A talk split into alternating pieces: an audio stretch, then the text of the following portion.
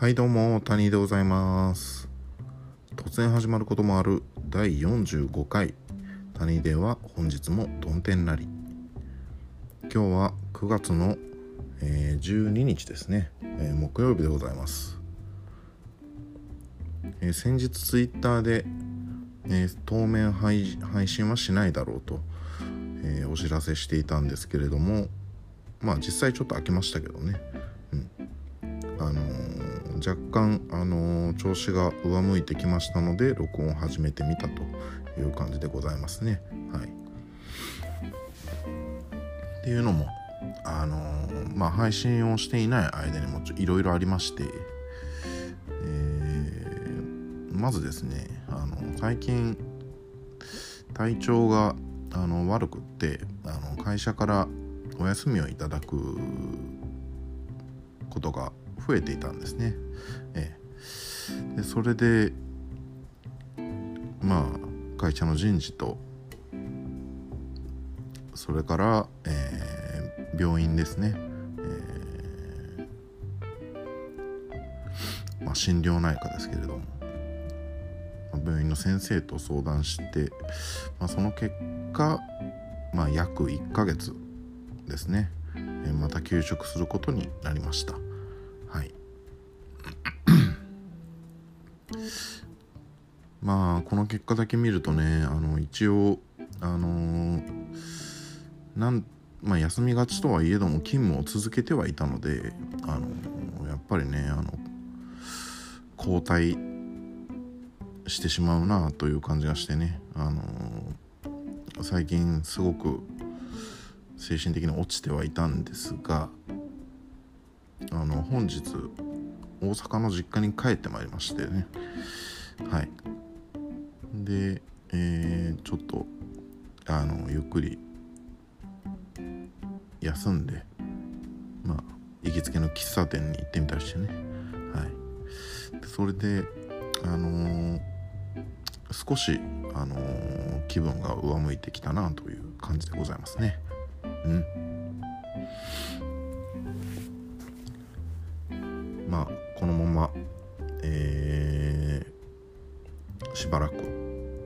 実家でまた療養を続けまして、え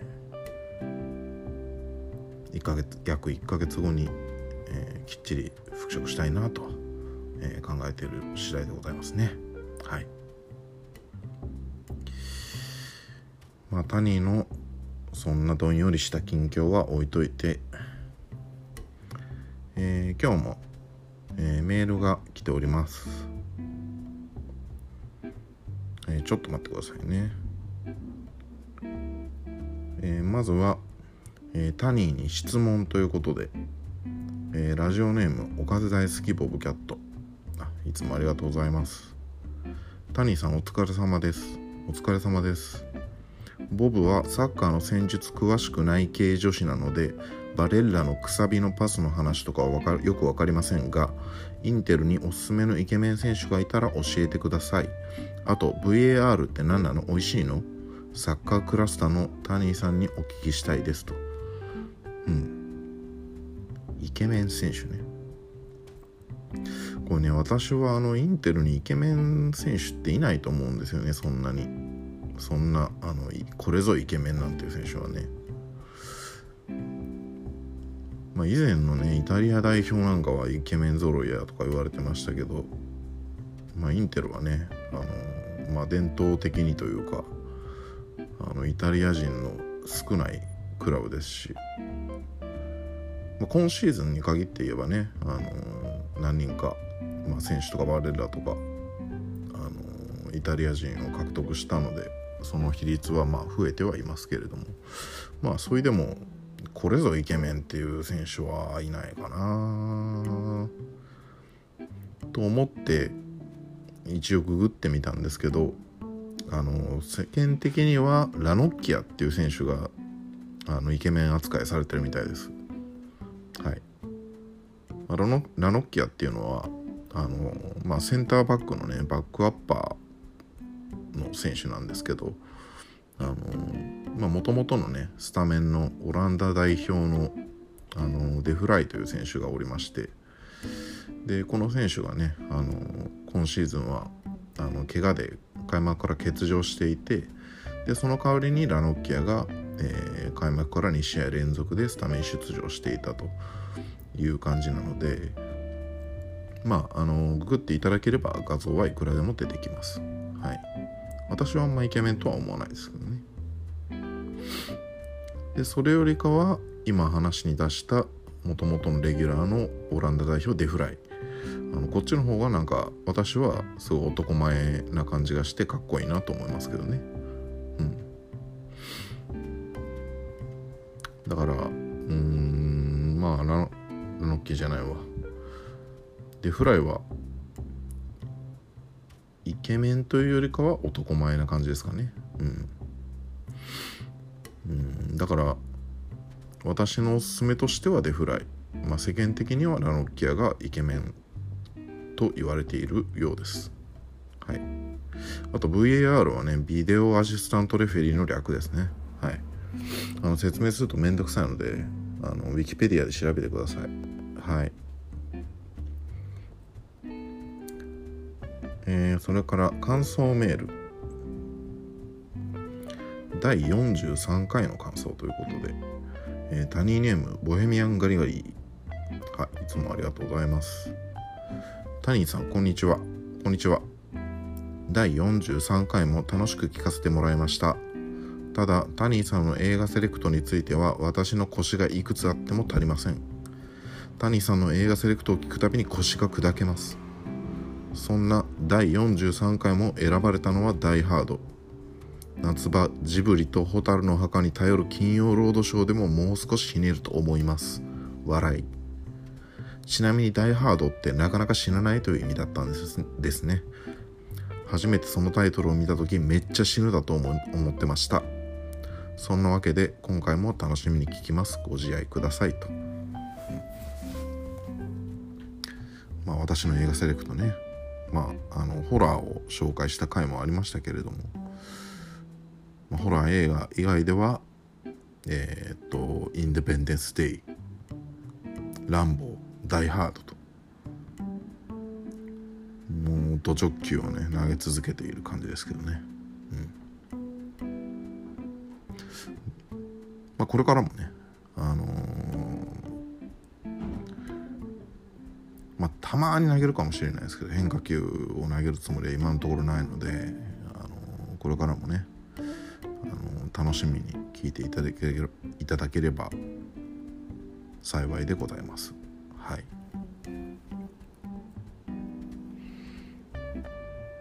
それから、えー、第44回の感想ということで、えー、ラジオネーム水中キャンプあ前回から引き続きありがとうございますタニーさんこんにちはこんにちは前回は初めてのメールを読んでくださってありがとうございます。真面目で答えにくい質問をしてしまったようでごめんなさいと。いえいえとんでもないです。真剣に答えてくださったタニーさんに感謝です。仕事の多さについてはアドバイス通りチーム内の割り振りを考えたいと思います。あと手軽なストレス解消法として10年以上やめていたタバコをまた吸い始めようかなと思ってます。健康に悪いのは承知の上ですがストレスをためて不健康になるよりかはマシなのかなと。周りの方への煙と匂いが気になるので加熱式タバコを試してみようかなと思ってます。あちなみにフィッシュマンズのアルバム名は空中キャンプです。谷さんに勝つ。これねあのー、いや失礼しました。空中キャンプです。あのね水中キャンプはねあまりにもなんか自然な感じだったので、ね、そのまま水中キャンプって言っちゃってましたね。はい。大変失礼しました。空中キャンプです。ただあのあのフィッシュマンズの作品まあ何枚か持っててねその中であの空中キャンプが抜けて好きだっていうのは嘘ではないです。でそれで、えー、夏の終わりにおすすめの曲があればかけてください。ぜひこれからも谷さんのストレス解消法であるラジオを楽しく続けてくださいと。あ最後の一文ありがたいですね。嬉しいですね。はい。もう自分のためにやってるところもありますので続けすこれからも細々と。ではありますけれども続けさせていただきたいなと思います。でえー、タバコを吸われ始めると。うん。まあいいんじゃないですかね。ね私もゴリゴリの喫煙者ですけど。でまあ今からまたねあの久しぶりに始められるんであればやっぱりおっしゃる通り加熱式タバコの方が無難かなと思いますね。うん。なんかねあの喫茶店とかのお店でもあの加熱式のタバコ？あのアイコスとか、まあ、そういうのはあの吸えるけどもあの紙タバコは吸えないっていう店とかも最近はありますからね。うん。なんであのね最初に紙タバコ吸っちゃうとそっちの美味しさを思い出しちゃうと思うんで紙タバコを吸わずにあの直であのあの加熱加熱式タバコを吸い始めてみたらいいと思います。はい。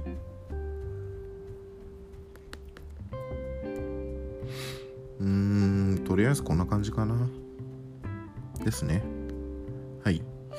えっといつものあの方からもメールを頂いてるんですけれどもちょっとタニーのねあの今のテンションではえっと対応できないと思いますのでちょっと今回は温存という形にさせていただきたいなと思います。はい。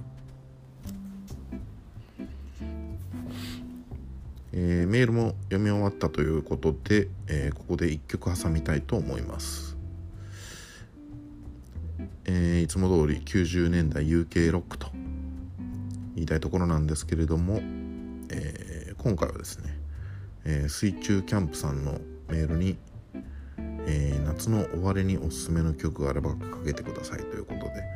えリクエストがございましたので、えそれにお答えするという形にしたいと思いますね。うん、で今回は方角えー、化石サイダーで行ってみたいと思いますね。ちょっと懐かしい感じしますけど。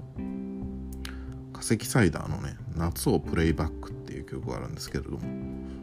これをかけてみたいなと思います。もう曲名からしてね夏の終わりっぽいですよね。で音もねなんかちょっと浮遊感があって気だるい感じがしてあの夏の終わり感が出てるんじゃないかなと思いますよ。はい。ということでえー、化石サイダーの夏をプレイバックです。どうぞ。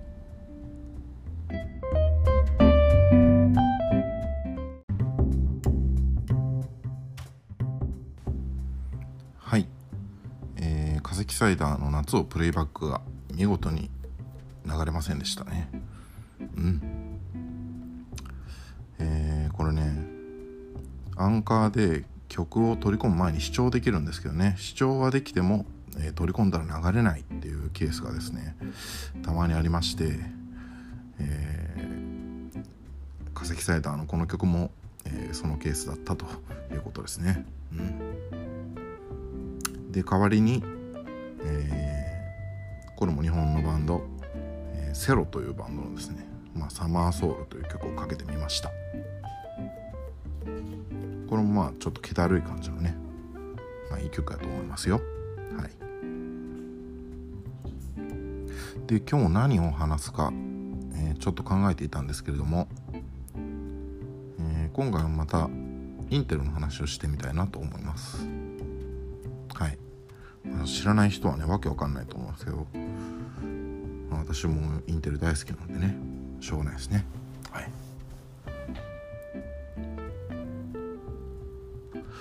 でコーナー。タニーが選ぶ。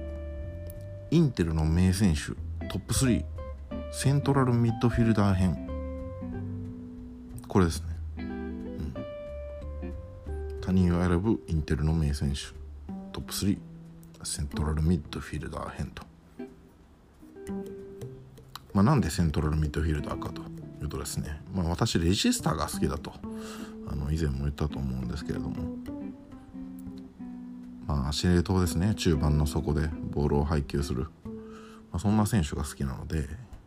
まあ、とりあえずセントラルミッドフィルダーから入ってみました、はい、で前提として、えーまあ、インテルでそこまで活躍したかどうかは問わないという視点で考えてみました。うん、全然インテルでパッとせえへんかったセントラルミッドフィルダーも一応候補に入れてねあの考えてみました。それとえー、外してははまあ輝いたんですけど外した選手が2人、えー、1人が、えー、ハビエル・サネッティ1人が、えー、ディアン・スタンコビッチですね。まあ、ちょっとサネッティはね、あの別格かなと。もう永久欠番やしね、えー、インテルのレレレジェンドですよ、うん、でサネッティはあのもともとのね本職はセントラルミッドフィルダーだと思うんですけどあのもうどこでもプレーできちゃうから両サイドバック両サイドハーフもできるしでねボランチも当然できるしもうどこでもやっちゃうのでちょっとあのセントミラセントラルミッドフィールダー前としたこう印象がちょっと薄いかなっていう、うん、サイドでプレーする姿も結構見てきましたしね、まああのスタンコビッチを外したのも同じ同じ理由です。あのスタンコビッチも非常にオールマイティーな選手でね中盤だったらどこでもプレーできるっていう感じであのまあサイドでもプレーしてましたしトップ下でもプレーしてた、うん、3冠を取ったシーズンなんかはねあちゃうわ。3冠を取ったシーズンは違うか。あのトップ下はスナイデルやったしね、うん、その前のえー、っとモーリーニョの前の時代かなうん、トップ下でしばらくレギュラーでプレーしてましたよね。うん、まあスタンコビッチもパスドリブルシュートオフ・ザ・ボールもいいしどこを取っても欠点がないもうサッカー戦の塊みたいな選手ですけどしかもスタミナもあって守備でも貢献できると。うんまあ外すのは惜しかったんですがちょっとねあの、まあスタンコビッチはセントラルミッドフィルダーが本職だとは思うんですけれども、うん、いろんなとこでプレーしてたというところもあって、えー、外してみました。うん、ということで、えー、まずは辞典から。辞典、えー、クリスティアーノ・ザネッティですね。サネッティじゃないです。ザネッティね、え、クリスティアーノ・ザネッティという選手。元イタリア代表ですね。2001年から2006年までの在籍。まあこの選手はねあの、まあ、どういう選手かと言いますと、まあ、非常に豊富なスタミナを持ってまして、まあ、激しいプレッシングを武器とするこう潰し屋というかね、まあ、汗かき屋みたいな、まあ、そんな感じの選手ですよね。でそんな感じでありながらもパスセンスもある。うん。こう攻守のつなぎ役としてね機能してたなっていう印象ですよね。うん、でディビアージョ。ルイジ・ディビアージョという選手がまたいたんですけれどもこのディビアージョとのダブルボランチがあの地味ながらもね非常にいいコンビだったなという印象ですよね。うん、ディビアージョもあの守備的ながらもあの結構ねあのパスを出せる結構好きな選手でしたけどね。だからこの2人のダブルボランチは好きでしたね。うん。このクリスティアーノ・ザネッティという選手はねあのなんか世間的に知名度があの低いなっていう印象ですよね。すっごくいい選手だと思うんですけど。なんでやろうか。やっぱりイタリア代表としてバリバリのレギュラーとかではなかったからですかね。うん。いや本当にいい選手だったなっていう印象ですけどねクリスティアーノ・ザネッティは。うん。ちょっと水分補給してね。うん。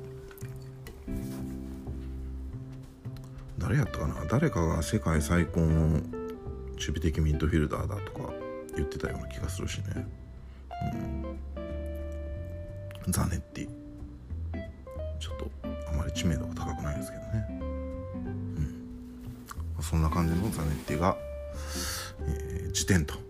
うことでしたね。うん。でトップ3です。えー、3位。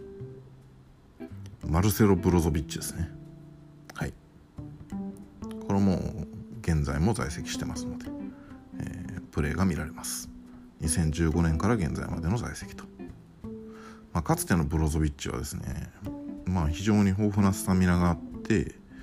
あのまあボックス2ボックス、まあ、そういったタイプの選手かなという印象があったんですけどうんただなんかねいろんなポジションで、まあ、トップ下だったりとか、あの、ボランチだったりとかいろんなポジションで試されてはいたんですけれどもどうもパッとしなかった、うん、数年ね。でそれが2017から18シーズン。このシーズンの途中から不動のレジスタとして開花するんですよね、うん、でレジスタとしてのブロゾビッチはまあ、ご存知の通り中盤の低い位置からも正確で効果的なパスをもう散らし続けると。もうパスの種類も豊富でね。さらにまあ豊富なスタミナもあるのでよく走って守備でも貢献できる、うん、そんな感じのもう不動のレジスタと化してますね。うん。これ嬉しい限りですね。今後とも不動のレジスタとしてインテルの中核としてですね、攻撃陣を操っていってほしいですね。はい。そんな感じのブロゾビッチが3位。2位。これもうしょうがないですね。エステバン・カンビアスです。カンビアスが2位。2004年から2014年の在籍10年もいたよね。まあこの人ももうレジェンドと言っていいでしょう。うん。これはもうしょうがない。カンビアスは。でカンビアスがどういう選手かというとねあのー、結構サッカーをよく見てる人じゃないとあのー、この選手の凄さが分かりづらいかなというあの黒子的な選手ですよね。うん。まあ、インテルに来る前はねあの銀河系軍団と呼ばれていたマドリーの実はレギュラーを張ってまして。マケレレとのダブルボランチでね、まあ、2人で黒子役をこなしてたっていう感じでしょうか。うん。で、えー、どんな感じのところがすごいかというとうんやっぱりねあのボールがこぼれる場所の予測これがうまいんですかね。うん。でその予測がうまいからポジショニングもすごくいい。うんこれですこの辺ですかね。うん。なのでパスカット能力も非常に高くセカンドボールを拾う能力にも長けておると。まああのー、私レジスタが好きだと言ったそばからまあ守備に持ち味のある選手が2位に入ってきちゃいましたけどね、まあ、それだけやっぱりカンビアスの存在感はインデルインテルの黄金期においてでかかったっていう感じですよね、うん、やっぱり三冠を獲得した時の、うん、やっぱ不動のレギュラーでしたからね、うん、カンビアスは外せないです。でこのポジショニングがねうまいからあのセットプレーの時のねあのゴールも結構少なくなくって割とあのゴールも決めちゃうっていうそんな感じの選手でしたね。いや。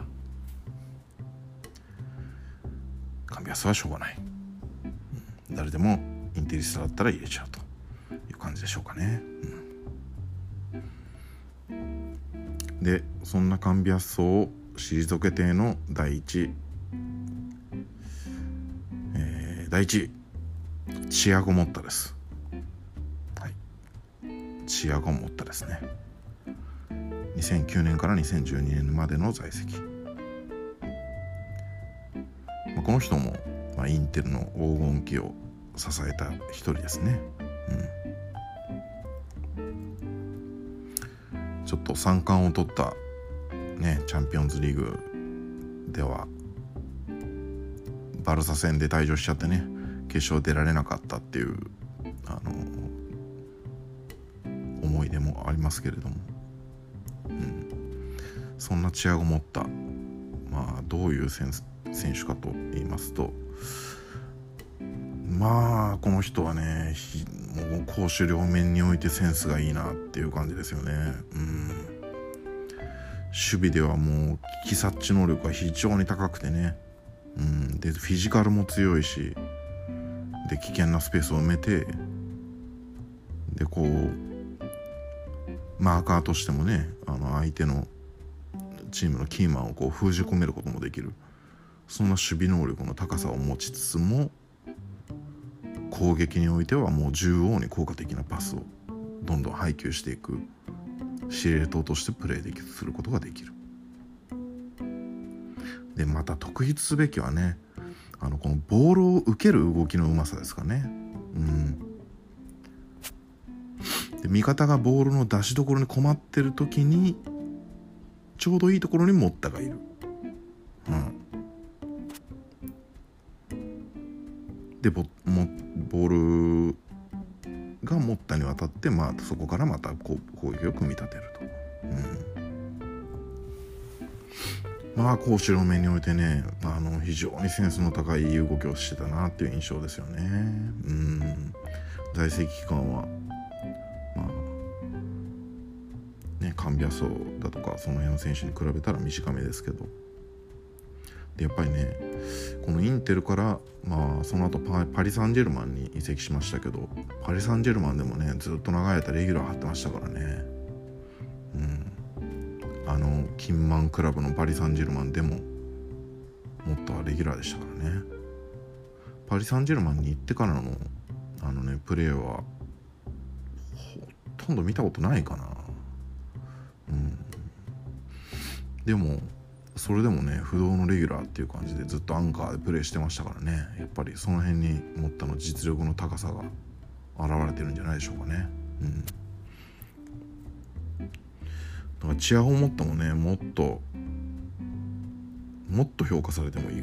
い選手かなって思いますね。うん。アンカーとしてもレジスターとしても。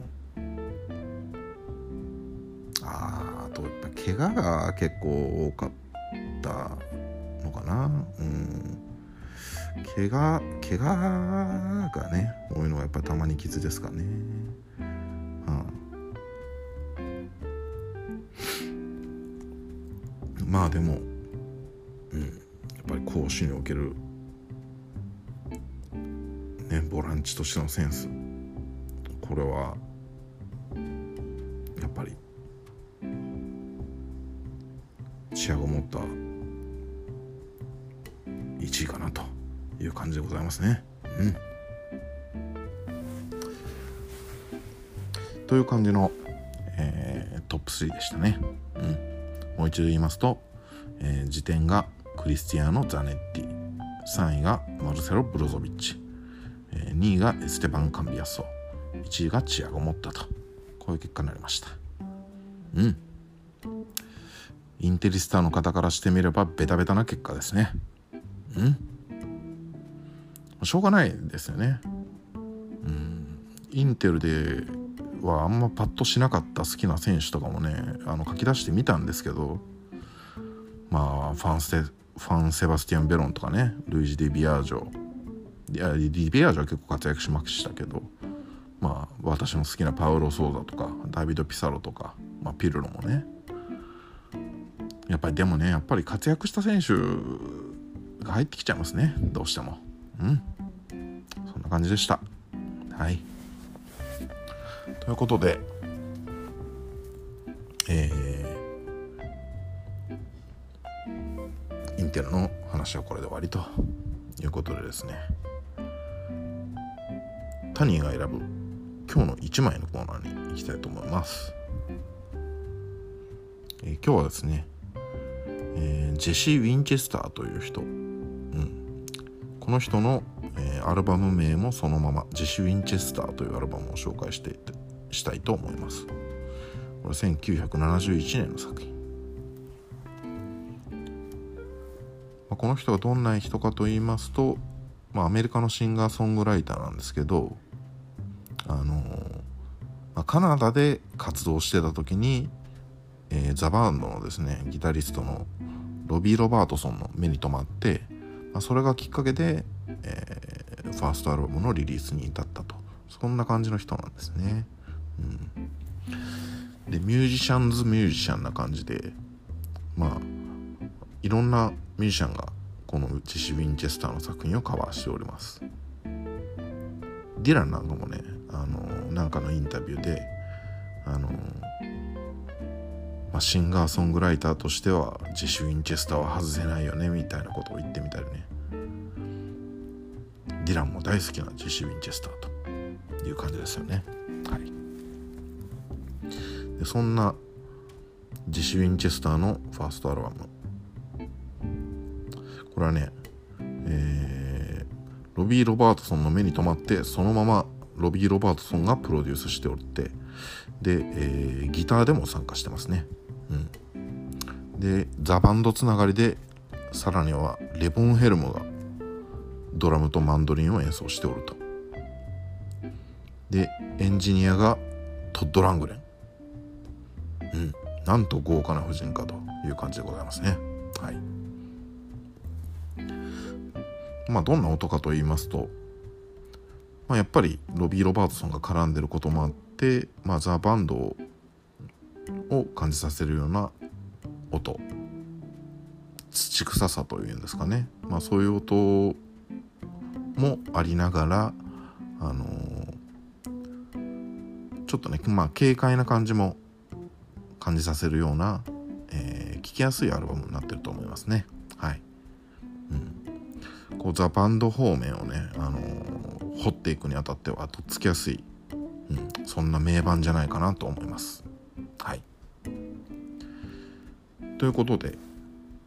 この、えー、ジシー・ウィンチェスターの、えー、ファーストアルバムからは「Payday」という曲それから「That's a Touch I Like」という曲それから、えー、ヤンキー・レディという曲ヤンキー・レディね、うん、この3曲をえ流してみたいと思います。どうぞ。